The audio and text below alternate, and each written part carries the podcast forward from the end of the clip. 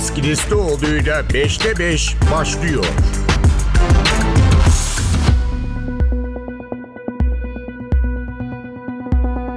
Merhaba, 5'te 5'te karşınızdayız. Malum son dönemde gözlerimiz sürekli Lahey'de, Uluslararası Adalet Divanı'nda İsrail'e karşı yürütülen iki süreç var. Biri bir dava süreci. Güney Afrika'nın İsrail aleyhinde açtığı dava sürecini takip ediyoruz. Bununla ilgili olarak Adalet Divanı bir ara karar vermişti. Birazdan mealen ayrıntılarını aktaracağız ama bir taraftan da uluslararası hukuku korumakla yükümlü kurumların başlattığı girişimler var. Bu hafta işte 19 Şubat'tan itibaren mahkemede bazı sunumlar yapıldı. Bunları dinledik. Aralarında Türkiye'de vardı. İki süreç dedik.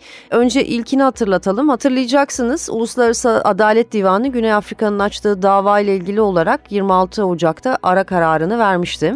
Kısaca özet geçersek mahkeme şöyle söyledi. İsrail soykırımla yargılansın talebiyle açılan davaya bakacağım dedi. Yani dosyayı düşürmedi. O kararı, o nihai kararı alıncaya kadar da bazı ihtiyadi tedbir kararları açıkladı. İsrail saldırıları durdursun demedi ama Tel Aviv yönetimine soykırımı önlemekle yükümlüsün. Bunun için gerekli önlemleri almalısın, delilleri korumalısın dedi. Ayrıca İsrail'i insani yardımların Gazze'ye sokulmamasından da sorumlu tuttu. Ama tabii bu ara karardan sonra İsrail kararlara uymayacağını açıkladı. Zaten operasyonlarına devam ederek, saldırılarına devam ederek karara uymadığını gösterdi. Tabii şu aşamada Mart ayında başlayacak Ramazan ayında belki bir frene basılma ihtimali var. O da ateşkes müzakereleri temelinde doğan bir ihtimal. Olur mu olmaz mı bilinmez ama Güney Afrika'nın açtığı dava sürecini bir taraftan Lahey'de takip ediyoruz. Diğer taraftan dediğimiz gibi 19 Şubat'tan itibaren mahkemede bazı sunumlar yapıldı. Suudi Arabistan'dan Amerika Birleşik Devletleri'ne, Avrupalı ülkeler Fransa, Hollanda'dan Afrika ülkeleri Bolivya'ya, Güney Amerika kıtasında Brezilya'dan Uzak Doğu'da Endonezya'ya kadar pek çok ülkenin temsilcisi konuştu. Bu sunumlar Birleşmiş Milletler Genel Kurulu'nun 30 Aralık 2022'de Uluslararası Adalet Divanı'ndan istediği bir görüşle ilgiliydi. BM Genel Kurulu Adalet Divanı'ndan Filistin topraklarının İsrail işgalinin altında olması ile ilgili bir hukuki görüş bildirmesini istemişti. Yazılı savunmalar yapılmıştı, sözlü sunumlar yapıldı bu hafta. Ülkeler pozisyonlarını anlattı. Dolayısıyla biz de bugün 5'te 5'te Türkiye'nin görüşlerini mahkemeye sunan isim Dışişleri Bakan Yardımcısı Ahmet Yıldız'la konuşacağız. 5'te 5 başlıyor. 5'te 5 Sayın Yıldız yayınımıza hoş geldiniz. Hoş bulduk. Çok teşekkürler. Ankara'dan selamlar. Çok teşekkürler. Şimdi gözümüz kulağımız aslında bir süredir Lahey'de. Aslında iki süreç devam ediyor. Birincisi tabii ki Güney Afrika'nın açtığı İsrail aleyhindeki dava süreci ama diğer taraftan da Birleşmiş Milletler Genel Kurulu 2022 yılında bir görüş talep etmişti. Adalet Divanı'ndan Filistin topraklarının İsrail işgali altında olması ile ilgili olarak bu hafta yapılan sunumlar biraz onunla ilgiliydi. Biraz değil doğrudan onunla ilgiliydi. Şimdi bilmeyen dinleyicilerimiz için bir genel olarak Türkiye sunumda özetle ne dedi? Oradan başlayalım isterseniz. Teşekkürler. Tabii ben de devletimiz adına bu sunumu yaptım. Hı hı. Bir görev olarak ama hakikaten bu çatışmanın ve İsrail saldırılarının ölçüsüzlüğü nedeniyle biraz da insani olarak Hı hı. sorumluluk hissederek de yaptım.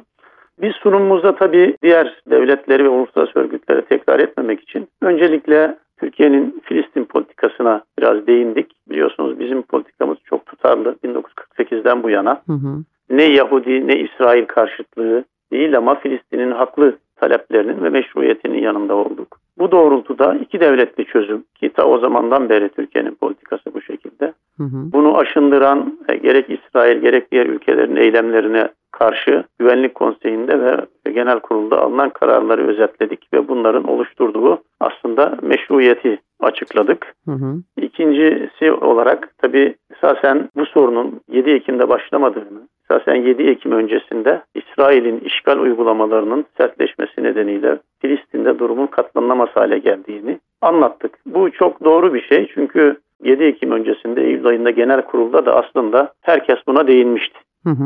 Artık yani bunun patlamak üzere olduğunu, bir yerden patlayacağını herkes vurguluyordu. Bunlar arasında özellikle benim katıldığım toplantılarda Avrupa Birliği'nin dış politika temsilcisi Sayın Borel Hı hı. bu özellikle bunu hep vurgularak söylüyordu. Üçüncüsü tabii bu İsrail uygulamalarını biraz özetledik. Hakikaten uluslararası ölçülerde çok ileri giden yani işgal ölçülerinde bile işgalin de neticede bir hukuku var. Özellikle bu yasa dışı yerleşimlerin genişlemesi. Madrid'den sonra ki 90'lı yıllar daha sonra Oslo daha sonra başka girişimler hiçbir Yahudi yerleşim birimi olmaması gerekirdi Filistin topraklarında. Ama İsrail hükümeti bunu hızla sürdürüyor. Üstüne üstlük son dönemde bu yerleşimciler Filistinli yerli halka bir baskı zulüm uyguluyor. Evler yıkılıyor, mülkler müsaade ediliyor ve en vahimi de maalesef Müslümanların kutsal mekanlarına ki çok hassas İslam dünyası bu konuda yapılan tecavüzler, yasa dışı uygulamalar neredeyse bir adet haline geldi ve ne acıdır ki İsrail politikacılar da bunu teşvik etmekten, sözleriyle medyada teşvik etmekten de çekinmiyorlar. Biz bu nedenle Kudüs'teki tarihsel statikoya değindik. Bunun hı hı. bozulmaması gerektiğini ki bu uluslararası kararların da gereği ve kutsal mekanların kutsiyetine saygı gösterilmesi gerektiğini hı hı. anlattık. Tabii sizin dediğiniz konuya gelirsek, oraya geçersek, tabii en sonunda tabii bunu atlamamam lazım. Şu anda acil olan ateşkes hakikaten bu İsrail saldırıları önceki saldırılar daha önce de olmuştu biliyorsunuz Tabii. Gazze'de. Hı hı. Onun da çok ötesine geçti. Bir an önce ateşkes sağlanması, hı hı. bu ateşkesin kalıcı olması ve bu ateşkesten istifade insani yardımların ve yeniden yapılanmanın önünün açılması ve barış masasına geri dönülmesi iki devlet çözüm temelinde. Bunları anlattık. Siz tabii dediniz şimdi iki süreç var ama aslında üç süreç var. Peki. Bir de Uluslararası Ceza Mahkemesi'nde hı hı. devam eden süreçler var. Hı hı. Dünyadaki aslında Adalet Divanı açısından. Ya divan açısından iki tane evet. Hı hı. Birisi bu genel kurulun istemiş olduğu hı hı. istişari görüş. Hı hı. Diğeri de Güney Afrika tarafından açılan soykırım hı hı. davası. Zaman zaman tabii soruldu bize de orada bu istişari görüş olacaksa neden bu kadar önemli? Hı hı. Uluslararası Adalet Divanı'nın vereceği her görüş önemli. Hı hı. Buna her ne kadar İsrail uymak istemese de zaten önemli olmasa gelip İsrail destekçileri de orada savunma yapmazlardı. Hı hı. Onlar da yaptılar biliyorsunuz. Tabii bizim aksi şeyler söylediler. Divanın görüş vermemesi gerektiğini hı hı. söylüyorlar. Divan görüş verirse bunun işte siyasi süreci baltalayacağını söylüyorlar ama aslında durum tam tersi. 5'te 5 İkinci sorum biraz bununla ilgili olacak. Adalet Divanı'nın verdiği bir ara karar vardı.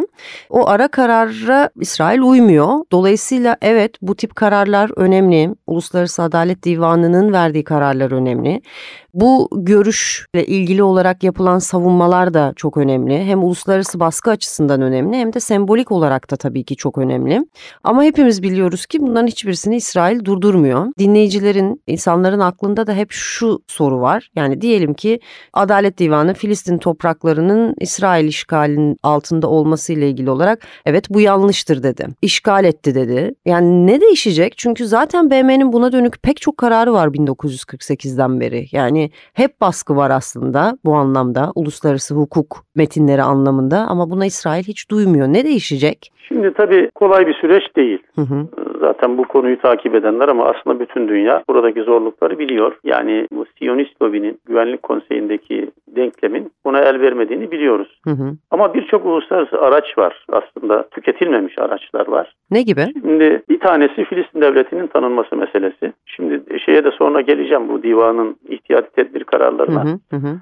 Şimdi biliyorsunuz İsrail'in bu kadar bu sefer ileri gitmesinin altında şu var. Son 5-6 yıl önce aslında e, uluslararası toplumda denge biraz İsrail lehine bozulmuş oldu. Bunda da Amerika Birleşik Devletleri'nin etkisi var biliyorsunuz o zamanki. Hı hı. İşte sefaretin Kudüs'e taşınması, diğer Doğru. uygulamalar, bazı anlaşmalar, normalleşme. Hı hı. Şimdi uluslararası toplumda birkaç nüanslı tutum vardı biliyorsunuz. Bu nasıl çözüme gidecek? Örneğin Avrupa Birliği Filistin devletini tanımadı birçok ülke tanımasına rağmen 130 civarında ki biz de öncülük ettik Birleşmiş Milletler'de üye olmayan gözlemci devlet olarak katılmasına. Şimdi orada şöyle bir görüş vardı. Filistin devletini tanır isek Filistin tarafında hani müzakereye olan ilgi azalır. Çözüm gecikir. Halbuki 5 sene önce bu bozulan dengeyle birlikte bu durum değişti. Buna göre uyarlanması gerekirdi bu tavrın. Hmm. Yani şunun anlaşılması gerekiyordu. Bugün de geçerli.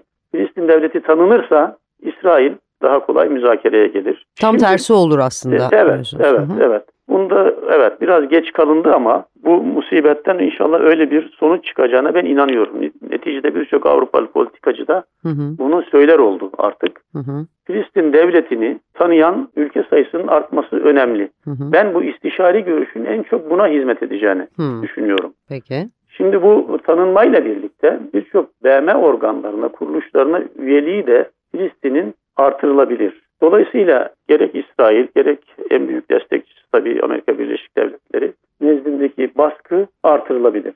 Şimdi burada bir duyarlılık oluştu saldırıların ölçüsüzlüğüyle birlikte dünya kamuoyunda. Bu bir süredir gerçekten hani küllenmiş bir duyarlılıktı. Biliyorsunuz birçok hani Arap ülkesiyle de artık normalleşme yoluna gideceği İsrail'in bunun, Hı hı. bunun kabul edildiği yönünde Filistinlilerde tedirgin eden bir hassasiyet vardı.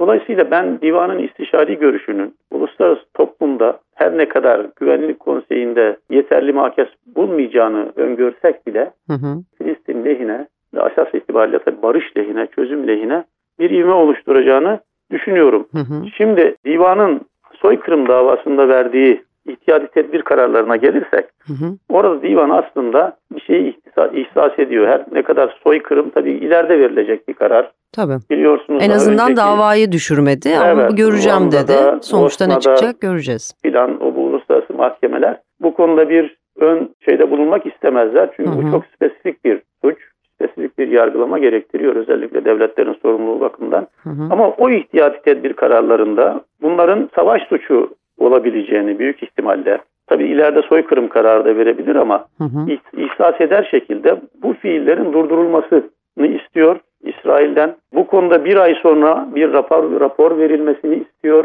Hı ki hı. bu raporun süresi dün veya bugün de olmuş olması 26 lazım. Ocak'ta e, vermişti Evet, kararını evet, işte mahkeme. o- 26 evet. Şubat yani. Şubat'ın hani kısalığına Hı hı. falan da belki dikkate alarak sunup sunmadığını henüz bugün teyit edemedik. Hı hı. Kanıtların korunmasını istiyor. Hı hı. İnsani yardımların zarara sınırlama getirilmemesini istiyor ve soykırım olabilecek soykırım suçlarını teşvik eden açıklama, beyanat ve siyasi tutumlardan vazgeçilmesini istiyor. Hı hı. Şimdi tabii bu istişari değil aslında. Soykırım davasında ihtiyat tedbir kararları bağlayıcı. Tabii Dolayısıyla bunu gerekiyor. en azından bu kez Güvenlik Konseyi'nin eğer İsrail uygulamazsa en azından şu vereceği raporda Hı hı. e, olmazsa uygulatması gerekir. Ama burada gene biliyorsunuz Amerika Birleşik Devletleri'nin tavrı önemli. Hı hı. Bugünlerde Başkan Biden'dan ve diğer yetkililerden bir şekilde rehine takası amacıyla ateşkese ulaşılacağını inşallah diyelim söylüyorlar. İnşallah öyle olur. O da Ramazan öncesinde. Ha biz bir de buna çok değindik tabii unuttuğum şeyimizde. Ramazan yaklaşıyor. Bu tecavüzler sürerse ve Ramazan ayı ile ilgili kısıtlamalar bu yeni bir patlamaya yol, yol açabilir. Hı hı. Şimdi e, divanın bu iki süreçte vereceği şeyler eminim umarım birbiriyle tutarlı olacaktır Hı hı. ve birbirini destekleyici olacaktır. Özellikle bu kanıtların korunması meselesi biliyorsunuz diğer davalarda bu tür davalarda çok önemliydi. Bunun için özel mekanizmalar kuruldu. Bütün devletlere sorumluluk düşüyor Hı hı. bu konuda. Durum şimdi bu yani bu istişari görüş ne işe yarayacak şeyi haklı bir şey tabii insani olarak adalet bakımından ama hani uluslararası alanda ve diplomatik alanda uluslararası yargı alanında çok öyle değil. 5'te 5.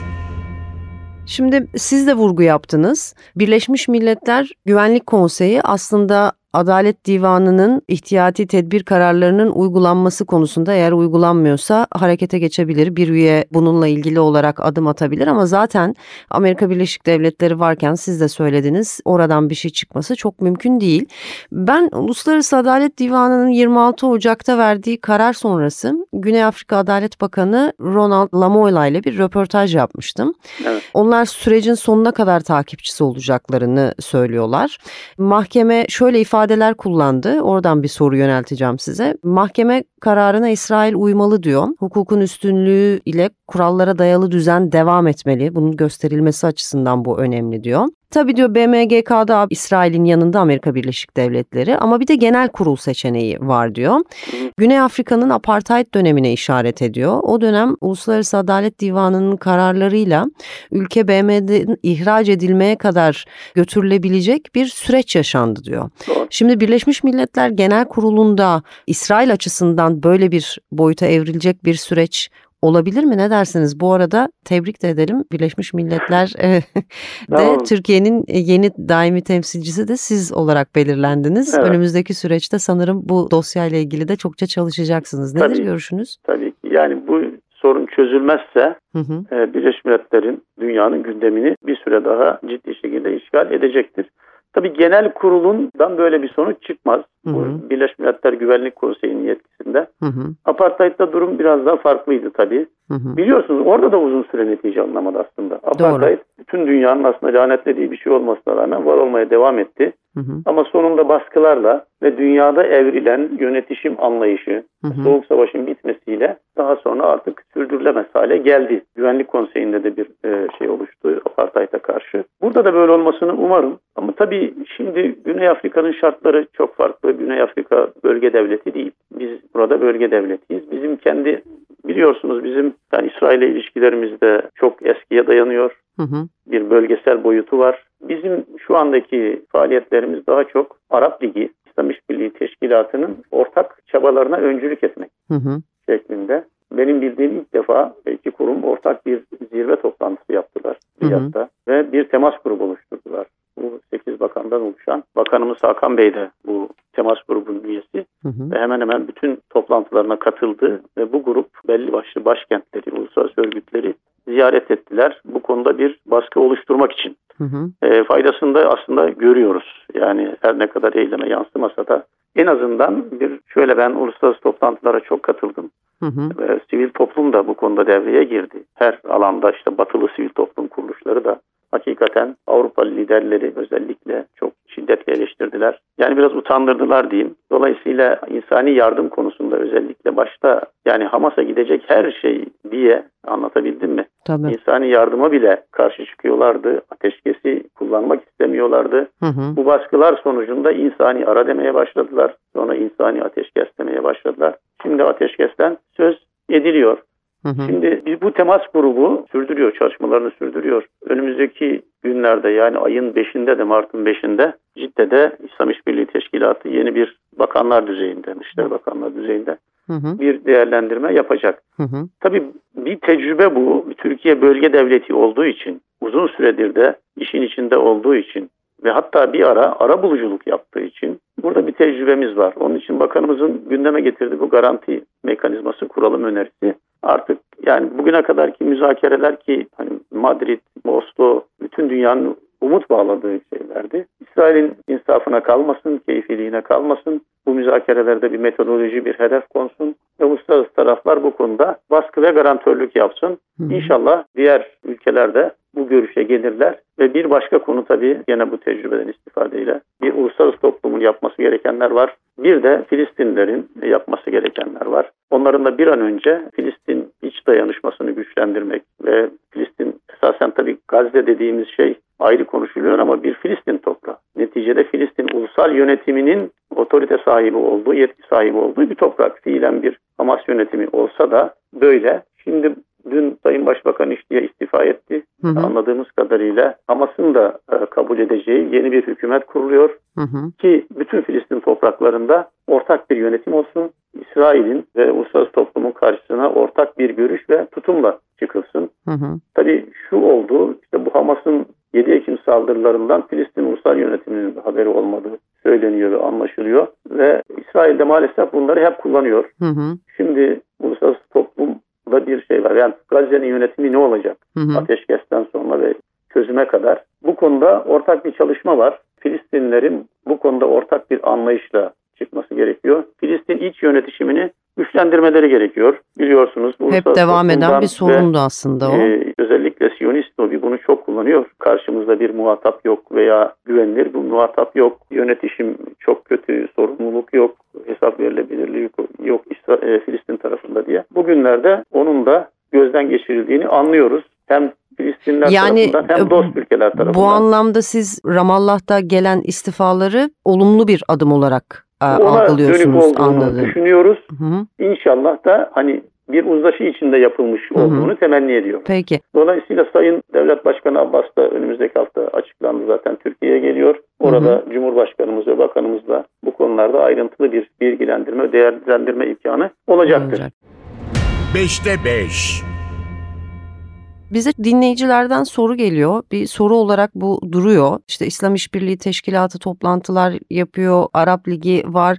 Ama neden Güney Afrika başvurdu? Bu işin öncülüğünü neden Güney Afrika yaptı diye dinleyicilerimizden de bir soru geliyor bize sürekli olarak. Bunun teknik bir izahı var mıdır? Bununla Yok, ilgili ne yani, söylersiniz? e, şöyle Güney Afrika'nın tavrı da bu konuda belli zaten Filistin Hı hı, konusunda. Apartheid tecrübesi nedeniyle evet. aslında Mandela döneminde de Filistin konusu biliyorsun sen Bağlantısızlar Hareketi'nin hem Güney Afrika'nın önceliklerinden bir tanesi. Doğru. E, Neden Güney Afrika yaptı derseniz tabii o devletin kendi takdiri ama dediğim gibi şöyle İslam ülkelerine bu konuda eleştiri çok şey değil. İslam ülkelerinin birçoğu bölge devlet biliyorsunuz. Hı hı. E, bunlar bazı hassasiyetleri gözetmek durumundalar. Örneğin işte biz, Mısır, Ürdün bunlar ileride barış görüşmelerinin ve çözümün bir parçası olacaklar. Anlat- Anlatabildim mi? Ve Güney Yani Afrika bunu- biraz buna bir- dışarıdan bakabiliyor Tabii tabii süreç. buna bir daha... zarar gelmemesi Hı hı, hı için yoksa örneğin Mısır, Ürdün'ün neden çekinsin anlatabildim mi? Hı. E, şeyi olamaz. Ve burada önemli olan da bu temas grubunun bir dayanışma içinde ve insicam içinde hareket etmesi. Yani Hı hı. burada ayrı birbirinden ayrı hareketler ileride hep geçmişte hep zarar verdi Filistin davasında biliyorsunuz. Hı hı. Mısır'ı biliyorsunuz geçmişte bizim durumumuz devletler.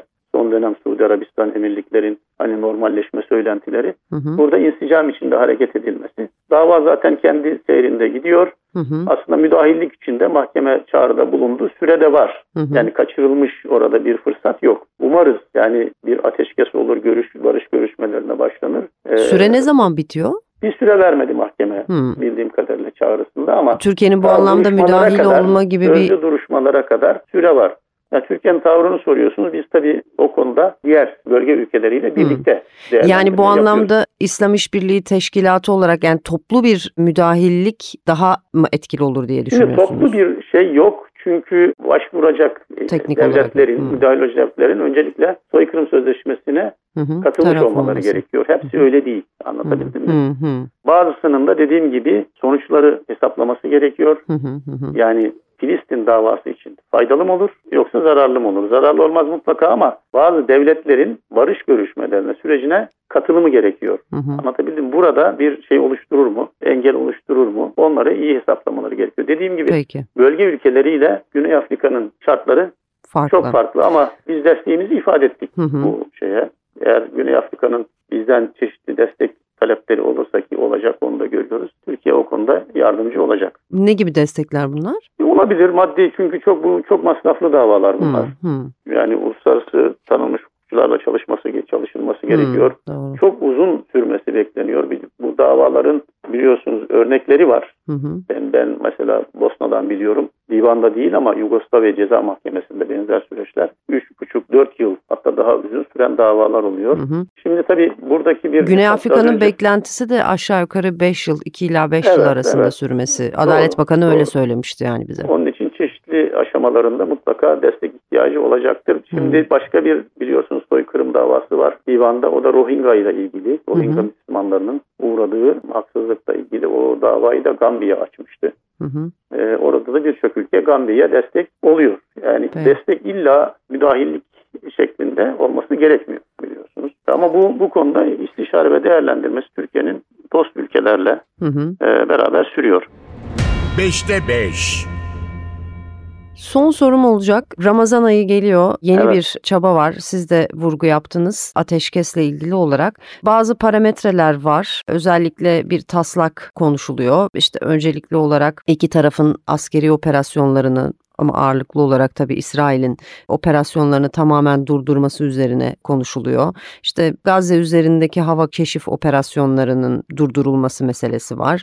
İnsani yardım kategorisi altında rehineler 40 rehine karşılığında bir rehineye 10 mahkum oranına göre böyle bir tablo var. Filistinli ve İsrailli mahkumların karşılıklı serbest bırakılması gibi. Sonuca ulaşabileceğini ve bir ateşkesin sağlanabileceğini düşünüyor musunuz? Bu anlamda Şimdi- Ramazan ayı nasıl bir baskı yaratıyor İsrail'in üzerinde? Tüm bu uluslararası hukuk açısından da bakıldığı zaman, uluslararası camianın tepkiselliği açısından bakıldığı zaman. Olumlu demeçler geliyor. Hı hı. Özellikle Katar tarafından. Hı hı. Umarız sonuca ulaşır. Bir sıkıntı şöyle benim gördüğüm. Görüşmeler yapılıyor. Bazı noktalarda işte karşılıklı talepler, tavizler söyleniyor ama her defasında İsrail ne olursa olsun yani daha sonra savaşı sürdüreceğini söylüyor. Hı hı. Yani bu dünyada görülmüş bir şey değil tabii bugüne kadar. Yani bir ateşkesin aslında bir yandan insani yaraların tamiri, diğer taraftan da barışa giden yolu Hı hı. açmak için kullanılması lazım. Hı hı. E Şimdi Netanyahu özellikle her defasında çok ileri şartlar söylüyor tabii ki. Ama o şartlar yerine gelse bile daha sonra sürenin bitiminde tekrar operasyonlara başlayacağını söylüyor. Hı hı. Bu da tabii haklı olarak karşı tarafta yani ateşkesin niye yapılsın böyle bir soru getiriyor. Ramazan ayı tabii herkes için aslında bir fırsat. Umarız Ramazan ayı öyle geçer. Bir yandan ateşkes, bir yandan işte kutsal mekanlarda özellikle Doğu Filistin'deki hassasiyetin Hı hı. e, yatıştığı e, huzur içinde geçer. Bugünlerde tabii Ramazan'dan dolayı ben ümitliyim. Hı hı. Dolayısıyla hani Amerika'dan da özellikle başkanlıktan böyle bir baskı geldiği İsrail üzerine konuşuluyor. Ama dediğim gibi en büyük engel hakikaten hepimizin de yadırgadığı Netanyahu'nun bu en son, sonunda koyduğu gene Hı hı. e, biz savaşı sürdüreceğiz. Bu anlamda yeni Amerikan yönetimini bekliyor olabilir mi? Oraya kadar işi uzatmaya çalışıyor gibi bir izlenim genel olarak dünyada var. Sizde de Tabii var mı? Beklentisi e, yani şöyle bütün uluslararası diplomasi e, uzmanlar Netanyahu'nun bu savaşı bekası için sürdürdüğü konusunda Hı hı. hemen hemen müttefikler.